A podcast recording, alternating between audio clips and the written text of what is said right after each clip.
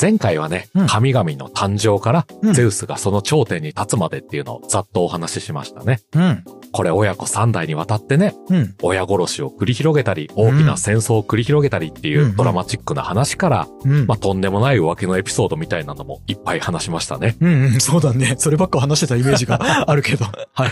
じゃあね、うん今回はその続きというか、うんうん。オリュンポス神殿に住む力のある神々、うんこのね、有名なオリュンポス十二神について、お、ゼウス以外の神々のことも話していこうかなって思ってます。はい。じゃあね、うん早速ですけど、ひさぎさん、オリュンポス十二神って全員言えますかうん。えっとね。いや、引っかからないよ、そのギリシャ神話引っ掛けクイズみたいなやつ。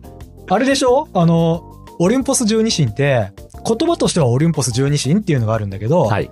あの、その都市とか、地域だったりとか、うん。時代で、あの、推しの神様が違うから、実は決まった12人がいないみたいなやつじゃなかったっけそうなんですよ。うん実はね、これ前回のラストも、うんゼウスの浮気の理由として似たような話をしましたけれども、んうんやっぱり口伝で語り継がれてるものなんで、うんうん土地や人によってうん推してる神様が違うってさっき言ってくれましたけども、うんまさにその通りで、うんうんやっぱりこの年ではこの神様が入る。うんでも、こっちの年では別の神様が入るみたいなことが全然普通にあるんですよね。はいはいはいこれまず俺は意外だったんですけれども、うんまあね、ここからはそのオリュンポス十二神とう、んそれに縁の深い神様を紹介していくんで、うんうんまあね、当然これビッグネームだらけになってくるんで、うん現代のいろんな作品にも出てきますし、はいはいせっかくだからね、うん自分が当時のギリシャ人だったら、うんどの神様を推してたんだろうなとか、おはいはいはいそういう風に考えながら聞いてもらうのも楽しいと思います。 すごいねギリシャ人視点で聞くラジオって面白いねまずね、うんオはいリュンポス十二神の中で紹介したいのが、はいアテナ。うんアテナは戦略うん、知恵、芸術、工芸なんかを司る女神様で、うんこれ現代のファンタジー作品でもあらゆる作品で出てきますよね。まあ本当によく見る名前だねでもね結構あれだねいろいろやってるね戦略とか知恵そうそうそう。うんこれね、うん大体どの作品でも造形って決まってて、うんうん兜をかぶって、うん胸当てをして、うんうん大きな盾を持ってる。はいはいもこういうねね、勇ましい姿で描かれる、うんまさに守護神といったいでたちだと思うんですよね。うんまあ、これ有名なグラブルとかモンストとかでもそういったように描かれてる。うんうんうん特に有名なのが、うんアイギスの盾。うんうんうんこれゼウスの加護を受けたあらゆる厄災を防ぐ最強の盾っていうね、はいまあ、くすぐるものがあるんですけど、うんこれそのままね、うんアイギスの盾っていう名前でゲームで出てくることも多いと思うんですけど、めっちゃ多いね最近だとね、うんファイアーエンブレムの風化雪月でもありましたね。ああ、そこで出会った。ね。うん。俺あのゲームね、うん心にダメージを負いすぎて一周しかできなかったっていう思い出があるんでね、めっちゃ染みついてるんですよ、 ね。あれ、プレイしてる人たちみんなしんどくなってたよね。絶対なりますよ。あれなんだっけ学校の友達と戦うことになる話だっけそう、成長した結果殺し合いをする羽目になるって いう。いや、まあいきなりめっちゃそれましたけど。うあ、そうだね。ごめんごめんごめん。あれだね。アイギスの盾っていうのは、ん。その、火事の神様のヘパイストスがあ作って、それをあの、アテナに与えてくれた防具だよね。うん。で、まあ実際そのね、盾は、その、絵を見てみるとわかるんだけど、うんそこにあの、ゴルゴーンの首がね、メドゥーサの首ーがはいはい。ハマってることがあって、うまあ、んこれはあの、そのメドゥーサを倒した英雄ペルセウスが、そのアテナにその首を献上してね、で、そのアテナが、そのメドゥーサの首をつけたっていう流れがあるんだよね。なるほどね。うん。見た目的にも強力なね、武器ですね。そうだね。まあ、実際ゴルゴーンの首っていうか、そのメドゥーサの首がついてると相手石になっちゃうし、 ね、工房を備えた結構強力な防具だよね。いや、すごいですよね。うん。まあ、他にもモチーフで言うと、うんうん例えばあの作品は、うん。ペルソナ3か、はいはい。のアイギスっていうキャラはさ、あ主人公を献身的に守ってくれるキャラだから、あ、うんうん。この守るっていうところがね、アテナからモチーフ取られてるんだろうなっていうふうに思います、確かにそうだね。ペルソナのアイギスもそうだわ。ねうんしかもこのアイギスって、うんうん英語読みすると、うんイージス。ああ、そうだね。これ近代兵器のね、イージス艦もアイギスから来ていると。はいはい。イージス艦ちょっと分かりづらいから補足しとくと、あれだね。イージスシステムっていう、うんまあ、索敵とか分析とかね、あと攻撃までワンセットで一貫で行えるシステムを積んでいる戦艦のことを言うんだよね。うんだから、あの、巡洋艦とか駆逐艦とかね、あの、何でもイージス艦はイージス艦になるっていう。あ、搭載してればっていうことね、あ、そう、そのシステムを搭載してればイージス艦なんだよね。なるほどうね。ん。まあ、あと、アテナっていうとやっぱ思い出すのはね、まあ、うん ガンダムの話が僕多くて本当申し訳ないんだけど、好きだね。パラスアテナとかね、いう風に呼び名もあって、うんこれってあの、ゼウス界でも出てきたゼータガンダムの中にさ、うんパラスアテネっていうモビルスーツが出てくるんだよね。へえ。で、あのモビルスーツも盾持ってて、まあちょっとアテナっぽい雰囲気が、なるほねどね。残ってたりするよね。じゃあね、俺もこの流れで重ねて有名どころを挙げていきたいと思うんですけど、はいはい。アテナってうん、うん。ニケっていう神様を従えてるじゃないですすごかい。メジャーどころ来ましたね。このニケもはいいろんなところで有名なんですよね。有名ですね。まず、ニケは英語読みすると、うんナイキ。はい。そう、あのナイキっていうね。あのスウッシュのこのシュっていうモチーフ。うんあれってニケの翼なんですってね。うん。うん、そうだね。あの、ニケっていうのはね、勝利の女神として有名なんだけど、うんあの、ナイキの創業者のさ、フィルナイトさんっていううんおじいちゃん、まあ今はおじいちゃんだけどね、うんその人が書いた「シュードック」っていう本にもそのエピソードが書いてあって、へえ。もうこれね、当時学生だったキャロラインさんっていう人が書いたデザインで、へえ。もうやっぱ35ドル でなんかデザインされたロゴだと。あそれが今世界中に。そう。まあでもやっぱそこからスタートしてさ、勝利を積み重ねてね、その2家にあやかって、こここまで来てるっていうことを考えると、すごいことだよね。今、勝利の女神ってまさに言いましたけど、うん。最近だとまさにね、そのうんニケっていうアプリゲームがね、リリースされましたよね。出ましたね、あの、お尻のゲームですね。。そうそう、あのお尻のゲームですね重ねるな。で、 はほんいと。繰り返しになりますけど、はいあのゲームって正式タイトルが勝利の女神ニケなんでね。あ、そこまで込みか。ねうんうん。ニケってしかもさ、うんローマ神話ではうん、ビクトリアっていうはい名はいはいはい。前でさ、はいビ。クトリアってこれもうお察しの通り、ビクトリーの語源なんでね、うん。まんまモチーフになってるんだなってのがよくわかりますね。そうだね。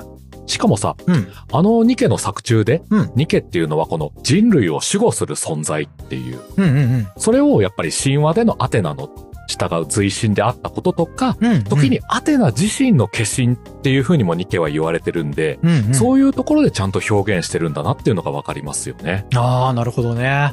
まあ、ニケっていうとね、僕あんま引き出しがなくて、個人的には、あと魔法陣ぐるぐるの ね、主人公の名前があ、そうだ。ニケだったなって思ったけど、関係あるかわかんないんだけど、まあ、それはそれとして、あの、アテナの方で言うと、アリアのアテナさんがね、思い出すよね。アテナさんいますね。だってあれ、うんまあ、直接的ではないかもしれないけど、関係あるんじゃないかなとは思いますね。うん。あの、アテナさんって、あの、うん作中でもさ、スーパーエリートなんですよね女。神みたいな扱いになってるよね。そうそうそうん。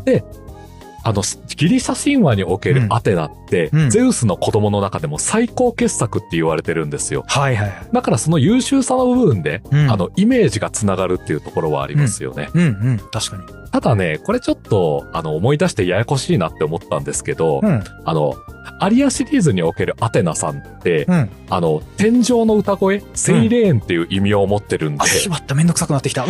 ギリシャ神話にもセイレーンっていうね、魔おりま物すねがいるんで、 おりますね。多分ちょっとこっちの方にかかってくるかもしんないと思っちゃいました ね。確かにね、あの、スターバックスのロゴでおなじみのね、そうそうそう。セイレーンだあれねよね。はい。じゃあね、うん。まあ、アテナどんどん上げていこうと思うんですけど、うんうん次はね、セイントセイヤかな。おーこれもやっぱ触れておかないとなって思って、最近もまたなんかいろんな作品出てきてるし、うん。あれはね、やっぱり、アテナが、アテナイっていう土地にあるうん、パルテノン神殿に祀られてるっていうイメージがでかいと思うんですよね。そうだね。やっぱ、うんギリシャ神話の象徴的な建物で、そこに祀られてるっていうことから、そのセイントセイヤっていう作品のヒロインになってるっていう。うんうんうん。確かにね。まあ僕がそもそもギリシャ神話っぽいものっていうの、うんそれをね、初めてイメージしたっていうか、意識したのは多分、セイントセイヤからああ、かもだとね。思うんだよね。で、まあ実際僕、小学生ぐらいの頃って、あの、セイントセイヤのギリシャと現実のギリシャをちょっとこう、ごっちゃにして捉えてたから、あそこに出てくるね、あの、ゴールドセイントが住んでる、あの、王道12級。うんうん。あれがね、ギリシャにあると思 ってた、正直言うとか。わいい。うん。まあそうなんだよな。まあ実際でもね、あの、あるんだよね。パルテノン神殿がはね。あるからね。まあでもその手前にね、あの、アフロディーテのバラの道があると思ってたからね、正直言うと。まあその今、うんアテナっていう作品のヒロインの話をしましたけれども、うんうん。ギリシャ神話においてさ、うんうん。神殿に祀られてるっていうことが、ものすごい人気のバロメーターなんですよね。はいはいはい。で、その上で考えてほしいのが、うん。ギリシャの首都だったアテナイにアテナが祀られてるっていう事実なんですよ。はいはいはいはい。これって、うんいかに彼女が当時のギリシャ人に愛されてたっていうのが伺えるんじゃないかなって思うんですよね。そうだよね。まあ要するに東、日本でいう東京に飾られ、まあ祀られてたってことだよね。あのーまあもちろんね、他の神々の神殿とかもさ、結構完全な形とまでは言わないでも残ってたりはするわけだけれども、パルテノン神殿がやっぱ有名だよね。うん、で、やっぱり今のね、時代まで象徴としてうん、存在してるっていうのがあると。うん、で、この有名なパルテノン神殿、うん、これは、あの、意味としては、うん。処女のいる場所って意味なんですね。ああ、そうだったね。これはね、うんアテナは処女神なんですよね。うん。あのー、処女だけがね、巫女として、アテナの巫女として伝え、使えることができたみたいな話があったよね。うんで、あれだよね、当時の女性としては結構地位も高くてさ、特権的な、すごい重要なポジションなんですよね。ね。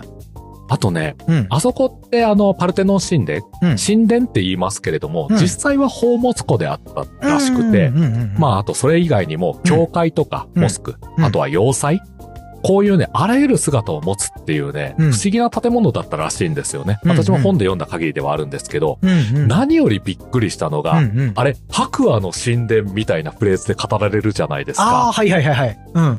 実際は極彩色だったんですってね。そうらしいね。実際はね、あの、戦争の火薬庫としてさ、うん。使われていたこともあって、なんかその時に敵に攻撃されて、あの、火薬に引火しちゃって ね、あの、中の装飾とかが結構吹き飛んじゃっなんて、てことしてくれた んだ。ね、失われてしまったりとか、あとあれだよね、大英博物館に収蔵されてた彫刻、うんそれに色がついてたんだけど、はいはい。なんか白くした方がウケるみたいなことを偉い人が言っちゃったみたいで、おかたわしでこう、こすってね、なんか真っ白にしちゃったみたいな。罪深え。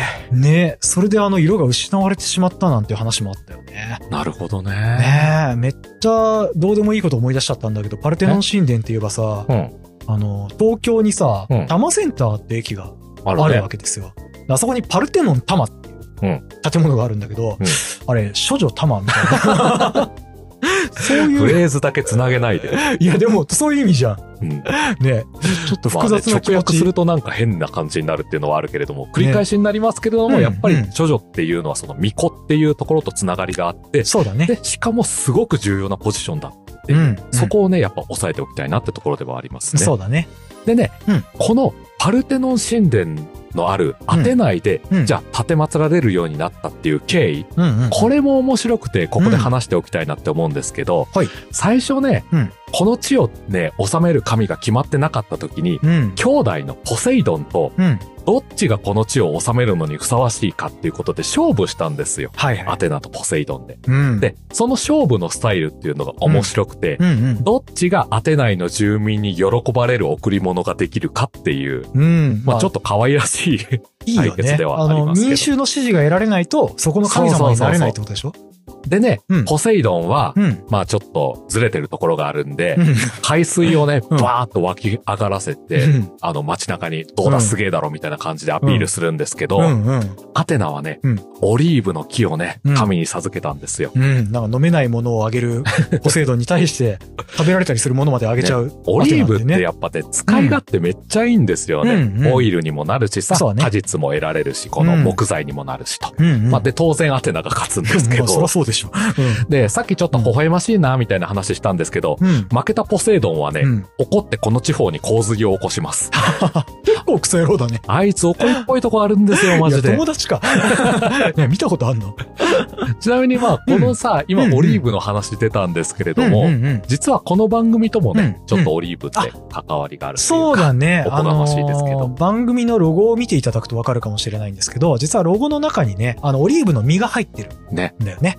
で、これあのー、僕たちがね、今はそんなにあの、知恵がない人間ではあるんですけれども、アテナとかね、そのオリーブの実の知恵っていうイメージにあやかってね、今回ちょっとロゴの中に入れさせていただいたと。ね、素敵なロゴをね、作っていただいたというところです。はい。友達に作ってもらいました。ありあがとりうがとうごござざいいま。ますす。 で、これ、ゼウスの回でも、うんあの、みんながゼウスの権威を欲しがったっていうような話をしたことからもわかる通り、今、例えばポセイドンが洪水を急に起こしてきたいみたいな、うん。うん。気性の荒い男として描かれてるのには、いうんやっぱり理由があって、うん。これってやっぱり海っていうもの自体が突然荒荒れてうん人々の脅威になる。はいはい。これがまあキャラ造形に大きな影響を与えていると。うんうん、でそういう怒りっぽい神様もいる。うんあ、と、この後話しますけれども、影の、影の薄い神様もいっぱいいる。うんうん。そういうね、神様たちと比べても、うんアテナっていうのはうん。 人気がもう飛び抜けて高い。これがよくわかります。まあそうだよね。まあアテナっていうとさ、あの結構 SNK のさ、ゲームのアテナっていうあーねい、ますゲね。ームあって、あれの、あれに出てくる朝宮アテナちゃんもさ、結構アイドルっぽい形を、あうん形っていうキャラクター造形をしててさ、うんすごく可愛らしいデザインになってるよね。で、まあ、もうあのね、アテナが初めて出てきたサイコソルジャーみたいなゲームもさ、あれにもね、イカルスの靴とかさ、そういうギリシャ神話由来っぽいアイテムが出てきたりしててさ。なるほどね。うん、なんぱかりやっぱ多分そこから来てるんだと思うよ。魅力的なね、キャラクターとしてあやかりたいみたいなところもあったのかもしれませんうね。ん、そうじゃないかな。うん。いや、わかるんですよ。うんうん、やっぱりね、うん、頭が良いとうん。知恵があって、うんうんしかも戦いにも強い。うん、文武両道。うん、となれば、この神様の加護うん、当時のギリシャ人、欲しいんですよ。うん、うん。だから、ギリシャの各地でアテナを祀ってる地方がいっぱいあると。はい、はい。これがまあさっき言ったようにゼウスがいつの間にか各地で浮気をしてるってことになったっていうのと もまあ被るんですけれども、はい、はい。やっぱね、人気のある神様のエピソードっていうのはうん増えていくんですよ。うん。ね。おひれ背びれみたいな。そうそうそう。これね、有名人ってさ、現代でもさ、よくさ、売れた途端にこの覚えのない親戚が増えたみたいな さ、ことをさ、笑い話にしてたりしますけど、うん。まあそれと似たようなとこあるなって思いますよね。うんうん。しかも、うんアテナっていうとさ、うん。先進戦の神様っていう異名とともに語られることも多いから、あの地域ってあれだよね。戦争が多かったんだよね。うんそうなんですよね、うんそういったところからもやっぱり加護が必要とされてきたっていうところもあると。うんうん。で、まあこれちょっとローマ読みにもなりますけれども、うんうん。同じ神とされるミネルヴァっていう名称でもね、あーやっぱりはいいはいはいろんな作品にも出てきますよね。うん。あの、さっきも出てきたけど、ファイアーエンブレムのね、うん紋章の謎にもミネルヴァ。あーあの、いますねマケドニアのお姫様として、あの、ドラゴンナイトのね、あーなるほどね。人が出てきたりするし、まあ、ミネルヴァね、今なんだあ、プリンセスミネルヴァっていうさ、あー昔の、、うん、あれゲームかなアニメか なあったよね。まあ、あと、あれかなリゼロとか、プリコネにもミネルヴァっていう女神様いたな。なるほどね。うん、結構出てくるよね。いろんな作品でモチーフにされてる、ミネルヴァは。うん。やうん。っぱね、そうやって考えると、アテナってね、うんうんいろんなね、作品に影響を与えてる、当時から今にわたるまで、ずっと人気を誇り続けてる神様なんだって思いますね。うん、うん、確かに。ここからは、うんアレスの話をします。ほいギリシャ神話でのアレスっていうのは、うん。同じ軍神なのに、アテナと打って変わって、まあ、信仰を得られてない。おー確かになんか、その二人は似た役割っぽいのにね。そう。うんそのね、小馬鹿な差が面白いんですよ。うんうんうん。アテナっていうのは、頭の良さを生かした戦略、戦術の神様だったんですうんね。でも、アレスは、正義や秩序とは無縁の、うん。うん、戦争の凶暴な面っていうのを表していたんですね。ああ、なるほどね。まあ確かにあの、頭を使ってさ、動いていくっていうよりは、うんこう考えなしにね、力を、暴力を行使していくようなイメージがあるよね。そあれっすう。って。うん。だから、う当時のギリシャ人からもね、うんあんまり信仰を得られていなかったらしいんですよ。ん。なるほど。オリンポス十二神のね、一柱なのに。確かに。で、ここまで話したようなね、うん。ゼウスやアテナとかだと、うん。エピソードがこう人気だから盛られていくっていう傾向があったじゃないですあか。ったね。じゃあう、ん信仰を得られていなかったアレアレスの場合はどうだったかっていうとうん、うん。しょうもないエピソードが語り継がれていったんですね。ああ、 なるほど。逆に良くない話の方が増えていったパターンだね。うんうんうん。ねうん。例えば、うん。軍神なのに、うん戦いの最中敵に捕らえられて、うん寸出のところで助けられたり、神なのに。このアフロディーテとのね、うん浮気現場を捕まえられてうん、晒し者にされたりとか、ああ、まあどっちもろくでもない話だね。そうん。う。で、後々語ることになるトロイア戦争っていうね、戦争では、うんうん。アテナの加護を受けた人間にも深手を負わされたりして、うん。もう呆れたゼウスから、うんお前戦場出んなって叱られてますからね。戦の神なのにな、人間に深手を負わされちゃったんだ。もうなんかその時点で若干弱いんじゃないか説出始めてるよ ね。ね。なんか同じさ、いまあ今話してくれた戦の神でもさ、アテナはアイギスを持ってるからさ、うんまあ傷を負うなんてちょっと考えられないじゃん。ね。ね。これさ、もう飛んだ大恥ですからね、神が人間に遅れを取るだなんていや、さほ。んとそう。で、まあ、さっきゼウスにね、もうお前戦場出んなって言われたのも、うん早速保護にして、んまたね、出ていった挙句、うん。うん。今度はアテナにケチョンケチョンにされるんですアよ。テナとも戦ったよね。うんうん。で、うん。実はね、そのシーンを描いた、うん。アレスとアテナの戦争っていう絵画があるんですよね。はいはい。それかね、多分うん YouTube ではここに画像を出しますけれども、はいはいまあ、久々にも見てもらうと、これですあーね。これですね。うんあ、えー、まあ、アレスがアテナにまあ命乞いをしてるような感じにも見えるかな。うんうんまあやっぱアレスはそういう意味では、やっぱり当時の人たちからあんまりいい印象を持たれてなかったっていう解釈で書かれた絵なのかもしれないよね。ね。うんだから信仰されなかったし、うん、いいエピソードも与えられなかったんじゃないかなって考えられますよね。うん、確かにね。まあ、アレスってさ、あうの、んダンジョンに出会いを求めるのは間違っているだろうか。まあ、要するに、断末だよね。うんにも登場してるんだけどさ、彼も、あの、作品の中で勢い任せで戦っては結構ひどい負け方をしたりとかね。そういう設定になってるんだよね。まあ、島の通りかもしんない。うん。そうなんですよね。う。うん。ただ、うん。その経緯を踏まえると、うん。ここからがさらに面白い。ほうほうほう。どんどん時代が変わっていって、うんうんギリシャにとって変わって、うんローマがね、うん戦争によって栄えていくっていうことになってくると、うん、うん。今度は、うん。ローマ神話でアレスと同格とされるマルスがうんうん、めちゃくちゃ人気者になっていくんですよ。あーマルスはさ、うんあのローマ建国のその父親ともされてるから、まあやっぱ最高レベルのね、信仰みたいなの受けてそうなイメージあるよね。ね。うん。まあそれこそさ、あの、ローマ建国の祖って今言ったけど、これってあの FGO にも出てくるグランドランサーのさ、あの、ロムルスっていうキャラがいるわけだけど、まあ、ねキャラっていうかそもそもね、まあ実在の人物みたいな扱いだけど、まあ、グランドランサーってのはね、こうのん数あるランサーの中でも一人しかいない、最上位のすごいランサーです、ね。そうそうそう、ランサーの一番上の人ですね。ねで、そんなさ、まあやっぱすごいロムルスのさ、うんお父さんがマルスなわけじゃん。うん。ってなるとやっぱローマ人から見たらさこのマルスっていうのは国のお父さんというか国自体の父親みたいなところあるよね。ねうん。ここまでさ、うんギリシャ神話とうんローマ神話での扱いが違う神ってのもね、珍しいですよ。確かに。へっぽこと国 のね、お父さんだもんね。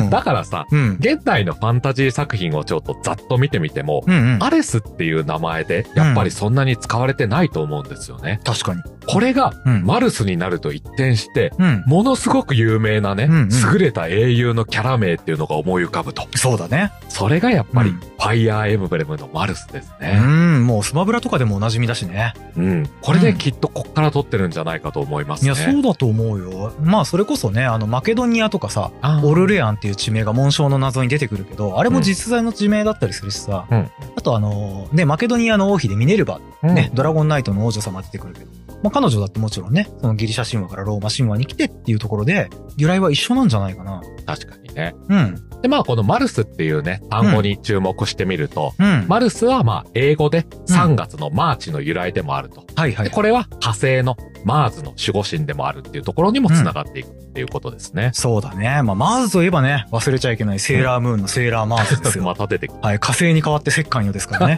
はい。まあね、あのーゼウスの時にもちょっと話させてもらったじゃん。うんあの、セーラージュピターの技は最高の雷だから、シュプリームサンダーだよって話をしたんだけど、まあ今度ね、このセーラーマーズ日野レイさんはね、うんあの、神社の娘、うんなんだけど、あの、マーズアローっていう浜屋の技をうん使ってるんだよね。で、まあちょっと面白いなって僕ずっと思ってたんだけど、彼女の場合は、神社の娘なのにさ、うんあの、まあ、神社だけじゃなくて、ちょっと仏教っぽいものとか密教っぽいモチーフも使って戦ってたりしてて、うんまあ、厳密にはマルスだけがモチーフってわけではないと思うんだけど、まあ間違いなくね、使われてると思う。なるほどね。うん。まあ逆にマルスにね、ゼウスみたいな必殺技があったら、もしかしたらセーラーマーズの必殺技にあー採用されてたのかもしれないんですけどね。確かに。そうだね。というかまうあんそういう見方でセーラームーンをね、見たことがなかったんで、うん。ジュピターといい、こう、うんうん十年ぶりにあの作品の解像度が上 がった気がしますね。僕はね、ギリシャ神話界をセーラームーン界にしていこうとしてるからね。